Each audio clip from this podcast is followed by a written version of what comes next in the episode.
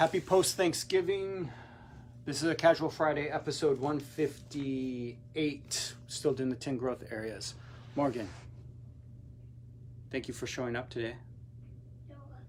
What did we work on today? Why are we in your bedroom right now?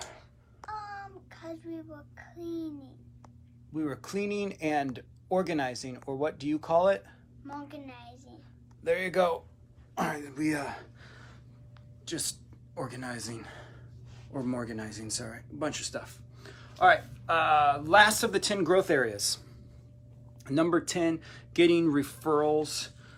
Go back and listen to episode uh, there's two two things that you should go back to about messaging and getting clarity of message. Those are going to be the things that help you get referrals. So episode 149 for growth area number one, and episode 151 um, for clarity of message. There's some stats. And by the way, if you go to Darren Persinger, that's Rapunzel up there, by the way.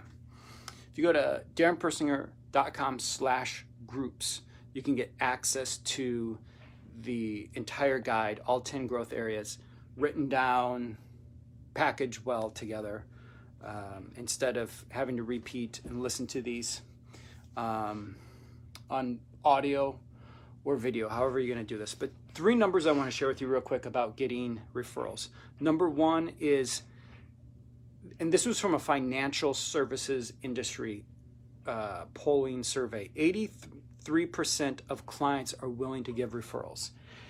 83% of clients are willing to give referrals, but only 29% actually give referrals.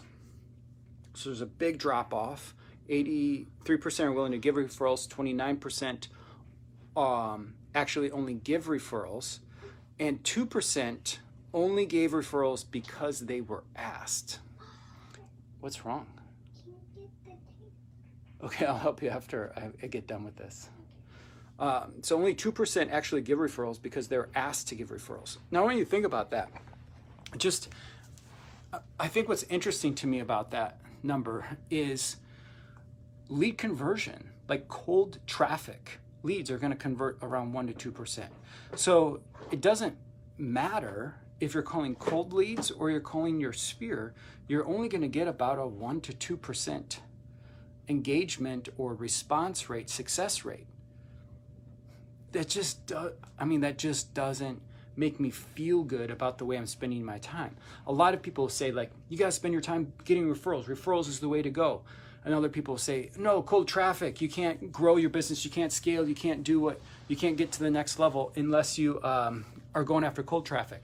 I would say, if you're getting a 2% success ratio on either or, that sounds horrible let's find the the middle part rise above that create market leadership and go after traffic that values what it is that you're offering connect with your sphere that uh, that values what it is that you're offering that go that goes back to why one and three are so important have a five star offer have clarity of message because if you can't clearly communicate what it is that you offer to your sphere what you offer to your clients your sphere they don't work for you, they don't get paid for this, they're not going to be able to communicate it clearly. And then you're not going to get referrals. So, wrapping up the 10 growth areas,